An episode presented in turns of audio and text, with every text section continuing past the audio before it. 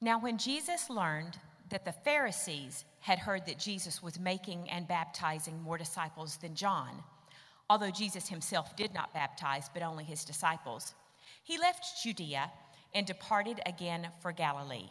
And he had to pass through Samaria. So he came to a town of Samaria called Sychar, near the field that Jacob had given to his son Joseph. Jacob's well was there. So Jesus, wearied as he was from the journey, was sitting beside the well, and it was about the sixth hour. A woman from Samaria came to draw water. Jesus said to her, Give me a drink, for his disciples had gone away into the city to buy food. The Samaritan woman said to him, How is it that you, a Jew, ask for a drink from me, a woman of Samaria? For Jews had no dealings with Samaritans. Jesus answered her, If you knew the gift of God and who it is that is saying to you, Give me a drink, you would have asked him, and he would have given you living water. The woman said to him, Sir, you have nothing to draw water with, and the well is deep. Where do you get that living water? Are you greater than our father Jacob? He gave us this well and drank for himself, as did his sons and his livestock. Jesus said to her, Everyone who drinks of this water will be thirsty again. But whoever drinks of the water that I will give him will never be thirsty again. The water that I will give him will become in him a spring of water welling up to eternal life. The woman said to him, Sir, give me this water so that I will not be thirsty or have to come here and draw water. Jesus said to her, Go, call your husband and come here.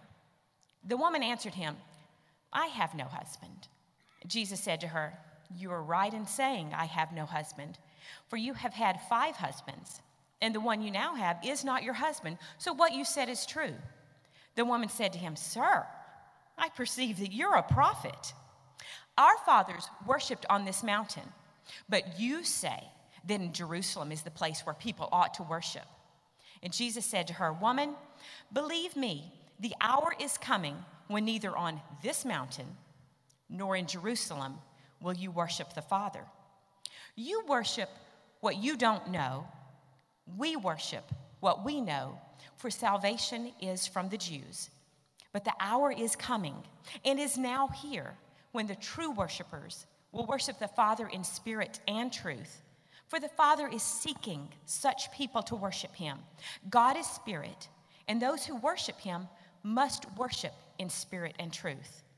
The woman said to him, I know that Messiah is coming, the one who is called Christ. And when he comes, he will tell us all things. Jesus said to her, I, who speak to you, am he. Just then, his disciples came back. They marveled that he was talking to a woman, but no one said, What do you seek? or Why are you talking to her? So the woman left her water jar and went away into the town and said to the people, Come, see a man who told me all that I ever did. Can this be the Christ? And they went out of the town and were coming to him. Meanwhile, the disciples were urging him, saying, Rabbi, eat. But he said to them, I have food to eat that you don't know about. So the disciples said to one another, Has, has anyone brought him something to eat? Jesus said to them, My food is to do the will of him who sent me and to accomplish his work. Do you not say, There are yet four months, then comes the harvest? Look, I tell you, lift up your eyes and see that the fields are white for harvest. Already the one who reaps is receiving wages and gathering fruit for eternal life, so that the sower and the reaper may rejoice together. For here the saying holds true one sows and another reaps. I sent you to reap that for which you did not labor. Others have labored, and you have entered into their labor. Many Samaritans from the town believed in him because of the woman's testimony. He told me all that I ever did. So when the Samaritans came to him, they asked him to stay with them, and he stayed there for two days. And many more believed because of his word. They said to the woman, It is no longer because of what you said that we believe, for we have heard for ourselves, and we know that this is indeed the Savior of the world. This is the word of the Lord.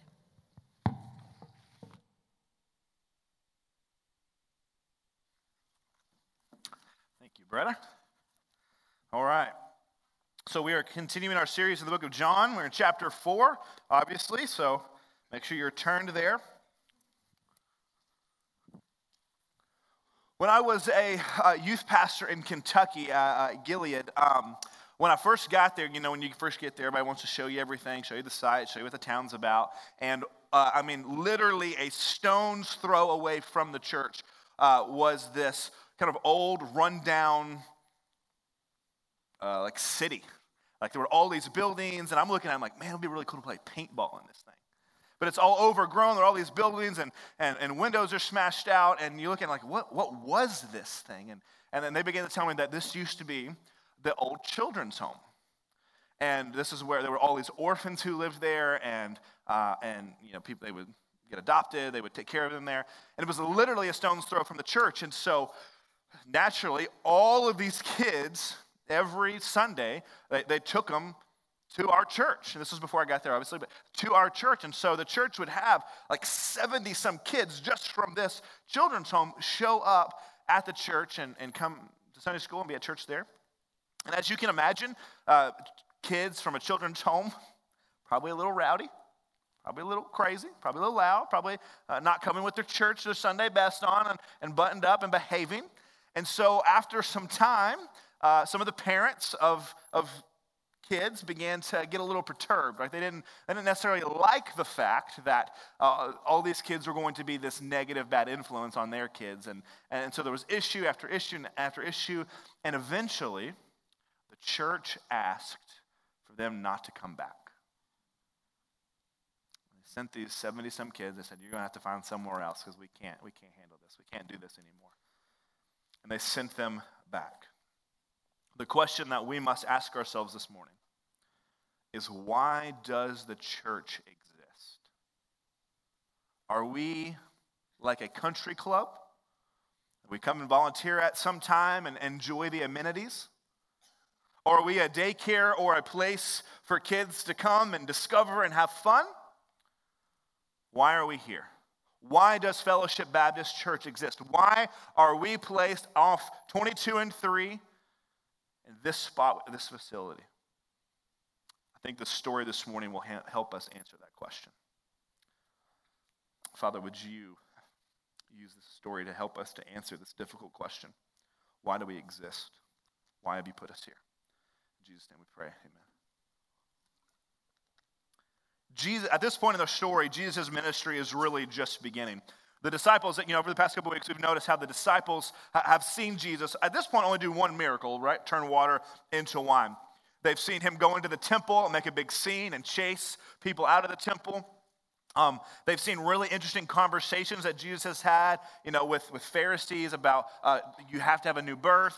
They've seen this, but the disciples really at this point are still quite learning who Jesus is and what he's about and what he's doing. So everything is still really new.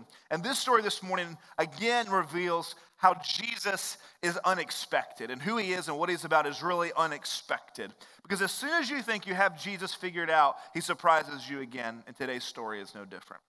And so what we do, what we find is Jesus and his disciples traveling from Judea to Galilee.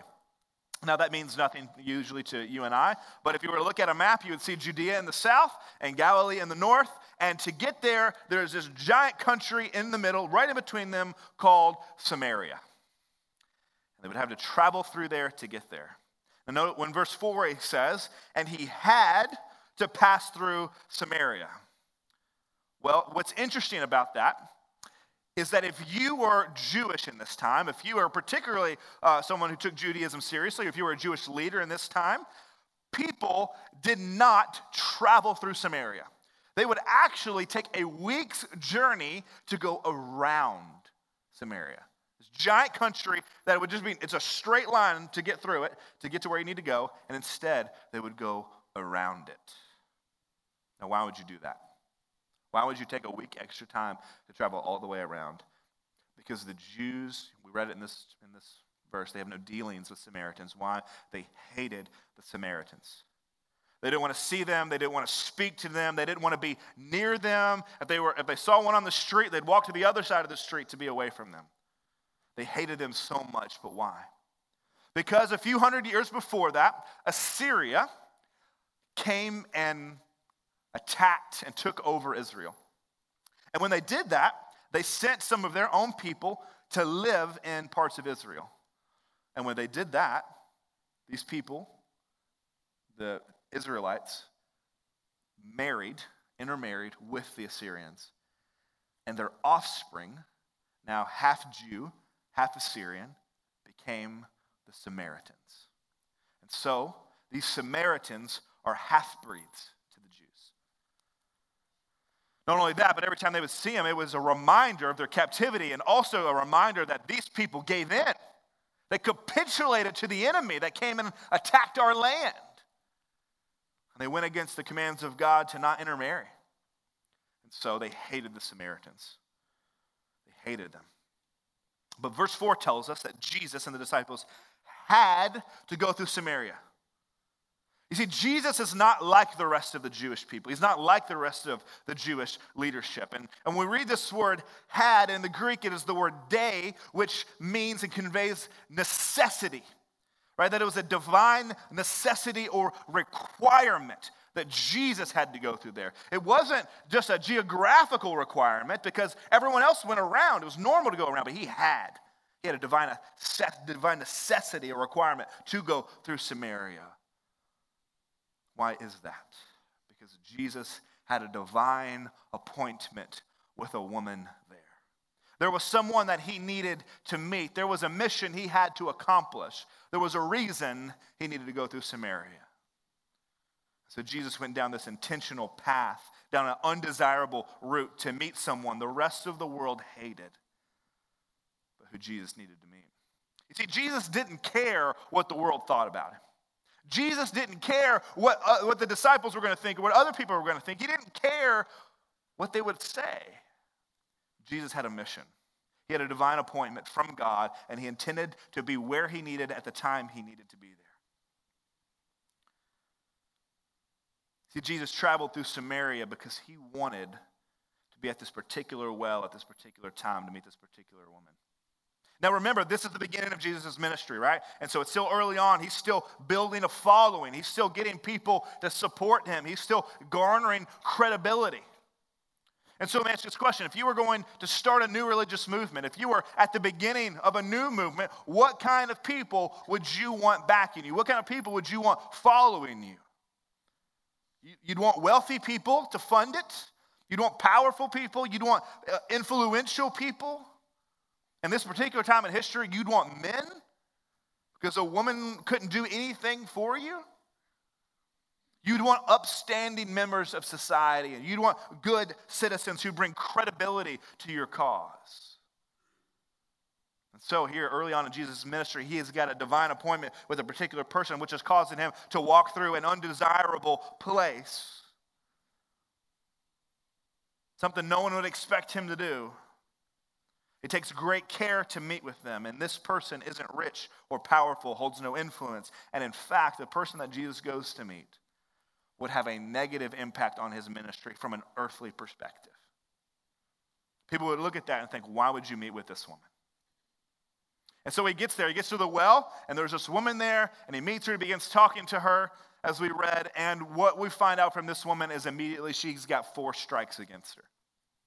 If nothing else, she has these clear four strikes against her. One, strike one, she's a woman. Back then, you couldn't, as a woman, you couldn't own property.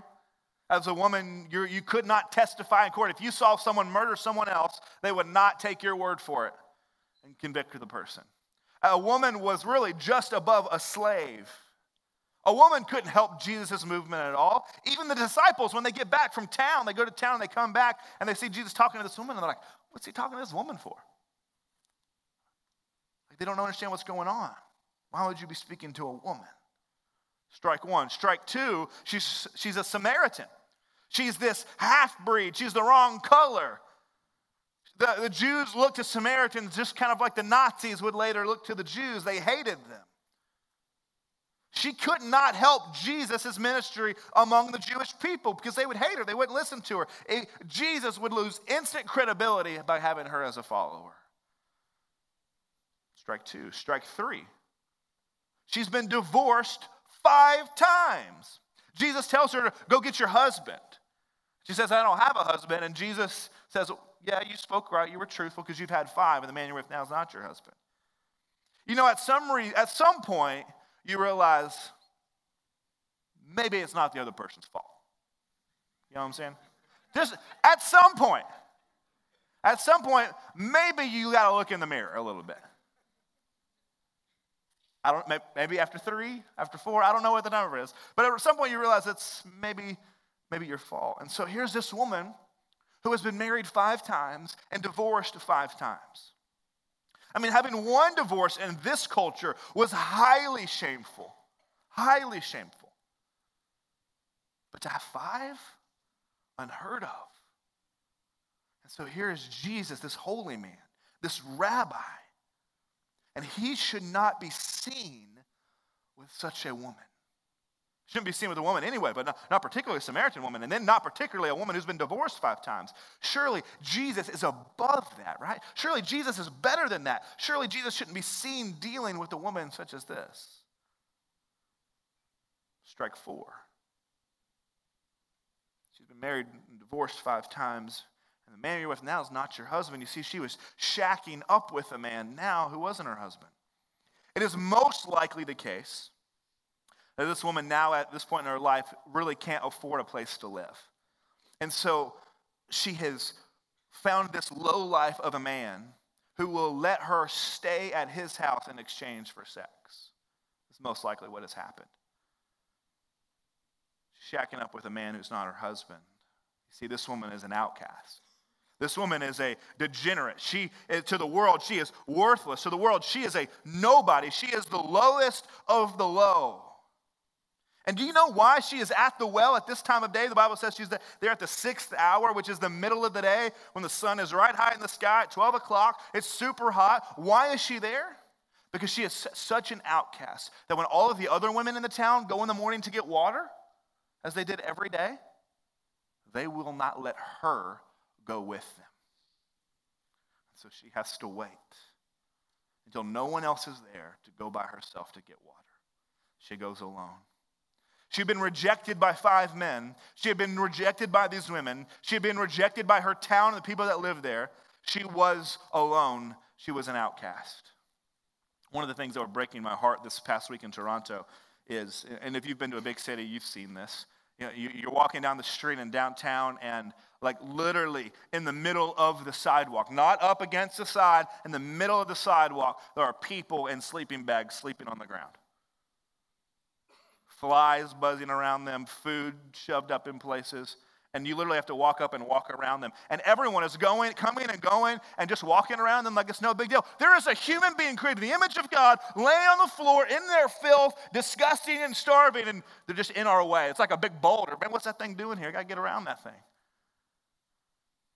So when you look at that, when you go to these cities and you just see all these homeless people just laying in the streets, no one cares other than the fact that they're in my way. I'm trying to get somewhere and I got to walk around this person. No one cares. Those people are outcasts. And, and how do we often respond? We look at these people and we look down our nose at them and go, get a job. Well, if you worked hard like I did, you wouldn't be in this situation. Well, if you didn't get strung out on drugs like an idiot, you wouldn't be in this situation. And we look down our nose and we judge and we shame and we make them outcasts.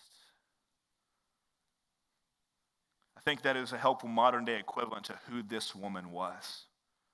That's how everyone treated her, except Jesus. This five time divorced Samaritan half breed outcast of a woman, Jesus went through and traveled to meet her. His divine appointment from God was to meet this woman. Why her? She got all these problems. She can't help him. Jesus doesn't need her, she needs him, and so he came. I want us to stop for a moment. I want to ask the question. Church, we got to ask this question of ourselves What kind of people do we want here? What kind of people do we want to come in our doors, to park in our parking lot, to sit in our chairs, and to be a part of us? Do we want people who look like us, who smell good, who are put together, have their act together, wear the right clothes, and give enough money? Is that who we want? Or do we want to welcome those who are weary, those who are heavy laden, and offer them rest? Do we want to be a place where people who are strung out on drugs are welcome to come find help here?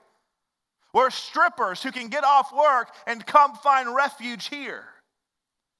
Do we want to be that kind of place, or do we just want to be a country club and have people who look like us and sound like us and are we're comfortable with? People that don't make us uncomfortable, people that fit in to what I like. Last week, I talked about how the only way that we will feel and understand and be confident that God loves us is that if that same love is reflected to us by the church. The way you love each other will be the way you feel and think God loves you. And so we have to love and embrace and accept and care for people who are not like us. People who have problems that are not simple, socially acceptable problems, but problems that are messy and are sticky and are hard and uncomfortable, and problems we don't always have the answers to. People who don't like the things we like or look like we do. Church, how would we respond? And I don't just mean leadership teams, I don't just mean our deacons, I mean, how would you respond if on a Sunday morning in walked this woman? If on a Sunday morning in walked a couple who was the same gender holding hands? If in walked someone who had flies buzzing around their body because they stank so bad? How would you respond when the outcasts of society walk in here? Let's see how Jesus responds. Jesus knows exactly who this woman is, and here's what he does. He, she comes up to the well and he asks her for a drink. And, and her first response is, Why would you talk to me? No one else talks to me. Why would you talk to me? And Jesus calmly says, If you knew who I was, you would have asked me for a drink And not understanding yet, she's like, Well, you don't even have a pail. You don't got nothing to draw water with. How could you ever get me water? And Jesus says, Well, if you drink my water, you'll never thirst again. And then sarcastically, she says, Well, give it to me so I don't have to walk all the way to this well every day. That'd be great. And that's when he says, Go get your husband. And she's like, Well, I don't have one. He's like, I know. You've had five, and now you're shacking up with a guy who's not yours. He wants her to know that he knows who she is. He, because of what's coming next, what he's getting ready to say to her, he wants her to know, I know who you are, and I know what you've done. What does she do? She does what we all do. She deflects, right? She, she, she, she, doesn't, she gets the attention off her, and she says, Well, sir, I perceive you're a prophet. And then she starts talking about how worship happens. Well, you all say we got to worship in Jerusalem and, and all this. She tries to distract him. Jesus is saying, No, no, we ain't worried about that. There's a day coming where it won't matter if you're in Jerusalem or not. And she says, Well, I know the Messiah's coming, who, and, and when he comes, he's going to fix everything. And Jesus' next words are amazing. Did you know this is the only time in the entire Bible that Jesus plainly, outright comes out and says that he's the Messiah, he's the Savior of the world. And the only time he says it is to this woman. She says, I know the Messiah is coming. And Jesus looks at this woman and he says, I who speak to you am he.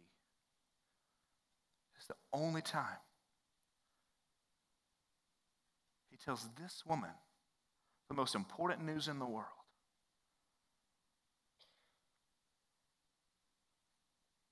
Let me tell you something. Jesus loves outcasts. Jesus loves sinners. And that's good news for me and you. Because we are more like this woman than we care to admit.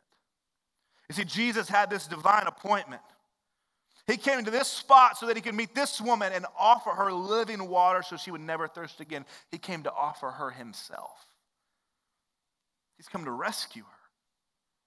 Not the powerful, not the rich, not those who think they are good people, but outcasts. He's come for everyone who knows they're broken, and He offers her living water. He offers her Himself. He is the only thing that can fix what is wrong in her life. Finding the right man wouldn't do it. She's done tried that six times. Being accepted by society and getting to walk with the women wouldn't do it. But finding Jesus would fill her up in a way that nothing else ever could. You see, once you drink of Jesus, you never thirst again. Your soul is, is parched. But once you drink of him, you'll never thirst again. So, why does Jesus come seeking out this woman? Why does he have this divine appointment with her? The Bible tells us, Mark 2 17. Those who are well have no need of a physician, but those who are sick. I came not to call the righteous, but sinners. You see, Jesus did not come to pat those people on the back who think they're good and say, Oh, good job. So proud of you. He didn't come to do that. He came for those people who are hurting, who are royally messed up. Those people who have lied and cheated, those people who've been addicted to drugs and addicted to pornography, those who are broken and know they are broken is who Jesus came for. The people that we often look down our nose at and are, look at in shame and think, how, how do they make those decisions? How do they live like that? Those are the people Jesus came for. For the, the likes of this woman and the likes of you and me those who are broken. You see it as those of us who know that we don't have it together. Those of us who know that we are dying of thirst, who know that we need a Savior, know we need healing, know we need fixing, know we need rescue. Those are who Jesus came for. We, uh, well, I used to partner with a church plant in New Orleans, and it was fun going down to New Orleans, talk about good food. Amen. All right.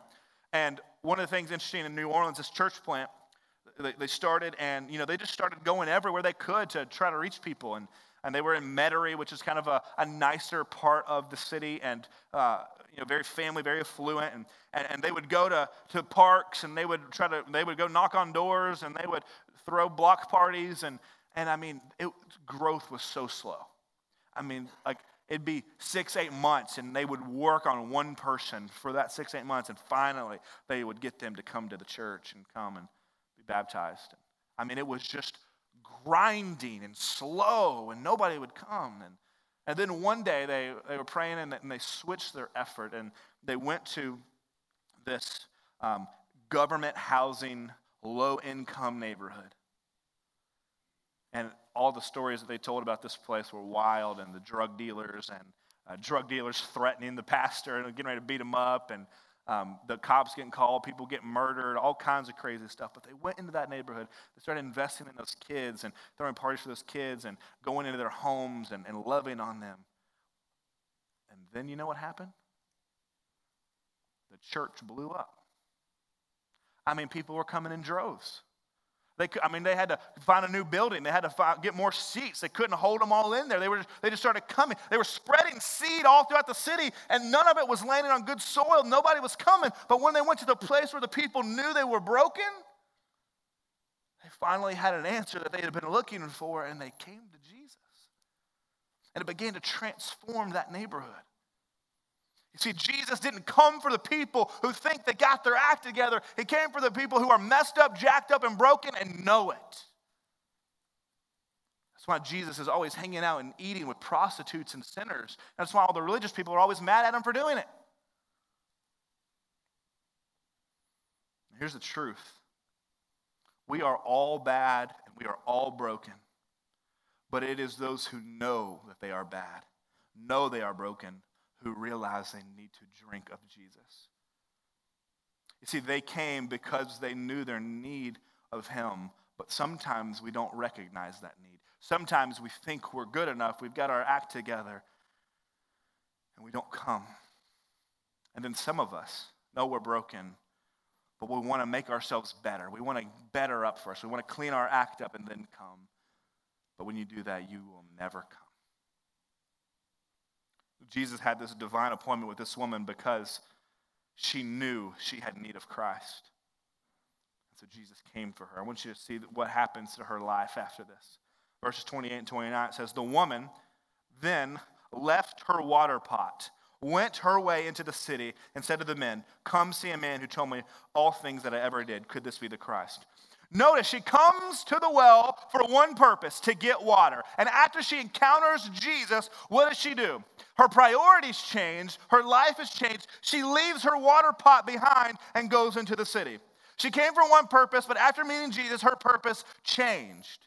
Her encounter with Jesus changed her. She no longer cared about her past. She didn't care what people thought about her, what she thought was important. She changed.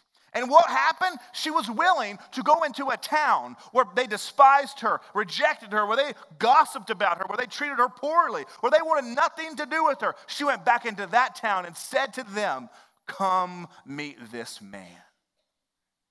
She didn't care what they thought about her. She didn't care that they'd gossiped about her. She said, I have discovered someone who has changed me, and these people need it too. They would embrace her they despised her, and yet she went to them and proclaims the gospel. What can cause such boldness and courage? That you would go to your enemies and those who have hated you and wronged you and tell them to come meet Jesus who's changed your life. Some of us would be afraid that they would think we're crazy. They might think that, well, I can't do that because they're not going to listen to me anyway. They don't listen to me now. Why would they listen? We might think that they'll, they'll only further shun us. But she did not care about any of those things. She leaves her water pot and goes to the town, says, Come meet this man. He could be the Christ. You see, when you know you're broken, and when you know that you have nothing good to offer, and yet Jesus will have you, and yet know that God loves you, when you drink from that well, do you know what it does to you? It frees you up. That you're no longer concerned about what other people think about you. You're no longer concerned how people react when you tell them about Jesus. You're not concerned with your reputation or your status. When you have the affection and acceptance of the only one who really matters, despite all of your dark secrets, when you are loved and wanted, it literally changes you. It gives you courage and boldness to leave behind your old priorities and wants, your water pots, and focus instead on what God is calling you to do. See, transformation at its most basic level is forsaking old priorities and running toward Jesus' priorities. Do you know what's just so crazy? This woman goes running off into the town telling everyone about Jesus, and they believe her. They come and they see Jesus and they believe in him. They, they say, Indeed, this is the Savior of the world. And if Jesus can use a broken woman like this to reach her town with the gospel, imagine how he might use you where you work. Imagine how he might use you at the gym. Imagine how he might use you at the park where your kids play. Imagine how he might use you everywhere you go. Jesus says again and again that the harvest is plentiful, but the laborers are few. It means there's a lot of broken people out there, but not a lot of people going to them. A lot of people who need him out there, but not a lot of people willing to go tell them about how that need can be filled. A lot of thirsty people out there, not a lot of people given the, the water that will quench their thirst. The harvest is ripe, but the laborers are few. Church, let it never be said of us that there were people at your work and people on the bleachers at the ball game, or kids, people at the gym they were ready to hear the gospel and believe, but no one told them. That they were hungry for it, but no one told them. Do you know why the church exists? We are a body who have been sent into enemy territory with a message that will end the war. We are an embassy in a foreign land proclaiming peace to all who would take refuge in Christ. We exist to proclaim the gospel. And proclaiming the gospel, listen to me. The proclaiming the gospel is not inviting someone to church. Proclaiming the gospel is not being kind to them or loving them. Proclaiming the gospel is not serving them. You should do all of those things, but proclaiming the gospel is not that. Proclaiming the gospel is telling them that in their sin, that the world is broken, that they're broken, that their sin is broken, and God is coming to judge the world, but to fix the world, and they can be a part of God fixing the world, and He can fix them, He can save them, He can redeem them, He can make them new, and give them everlasting life if they just bow to Him as their King. That's sharing the gospel. So, my question is are we ready to leave behind our priorities and follow kingdom priorities? And here's my challenge to you this morning, and I'm going to be done. What if you woke up every morning and prayed this simple prayer God, give me a divine appointment today? Give me a divine appointment. Let me encounter someone and give me the opportunity to share Jesus with them and give me the courage and boldness to do it. Guys, if you pray that, I will promise you, you'll be amazed at what will happen in your life. You will see opportunities that have been in front of your face that you've never noticed before. People will come out of the woodwork and you'll just go, oh my gosh, I have this opportunity now. I've got to actually follow through with it. The field is ripe for harvest, but the laborers are few. It is time that our church gets to work because the only way we will see our community change is if you take the gospel to wherever you go. Why does the church exist? Why does fellowship exist? To be a light in the darkness. To be a light in the darkness, to be a lighthouse on stormy sea, to guide people back to shore. Fellowship, God has placed us on 22 and 3 with this facility and with you here at this time so that we might find all of those who are weary and heavy laden and offer them rest, offer them the water that will help them to never thirst again. So here's my challenge as we get ready to sing in just a moment. My challenge to you is as a, as a way of commitment to yourself, I want to challenge you to come up here. Just kneel down, come up here, stand, whatever you want to do, and pray this God, give me a divine appointment this week. Give me the boldness and courage to follow through and to share the gospel. And I even want you to begin to picture people in your mind who you know at work, who you know wherever you go, that are lost. You know they're lost and say, God, give me the courage to share with them the gospel. Give me the courage to do that and the boldness to do that and the words to say. I'm not a theologian. I don't know how to articulate all this right, but let me just share my story about how Jesus changed my life. Give me the courage to do that. I want to challenge you, church, if you're ready to commit and say, you know what, I got to start taking this thing seriously. I want to start doing this. I want to come up here, pray, God, give me a divine appointment. Give me people in my life that I can share the gospel with and give me the courage to do so. And if you're here this morning and you're like this woman, you, you got a past, you got, you got some dark spots, you, you know you're bad, you know you're thirsty, but you've never drank of that well. Let me show you this morning how you can drink deeply of Jesus and never be the same. You, let me tell you this so clearly, and I'm done. You are not good enough. Your best works are filthy rags before the Lord, but He wants to make you beautiful and radiant, and He can if you'll come drink of Him. Come make Him your King. I'm going to stand right here. You come do that. I want to challenge you to come up here and pray for a divine appointment and for courage to share the gospel. Not one or two of you. I expect many of you. Because the only way our church will make a difference in this community is if we start taking seriously the call to share the gospel with people who are broken and need it. People who, are, who we work with and live with and see every day. Let's pray. God, we come to you right now.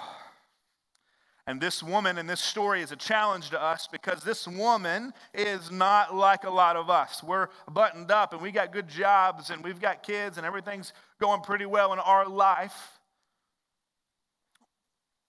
But when you peel back all those layers deep down, God, we are the same. Like her, we are broken. Like her, we are inferior, unable. We are sinful. We are outcasts ourselves.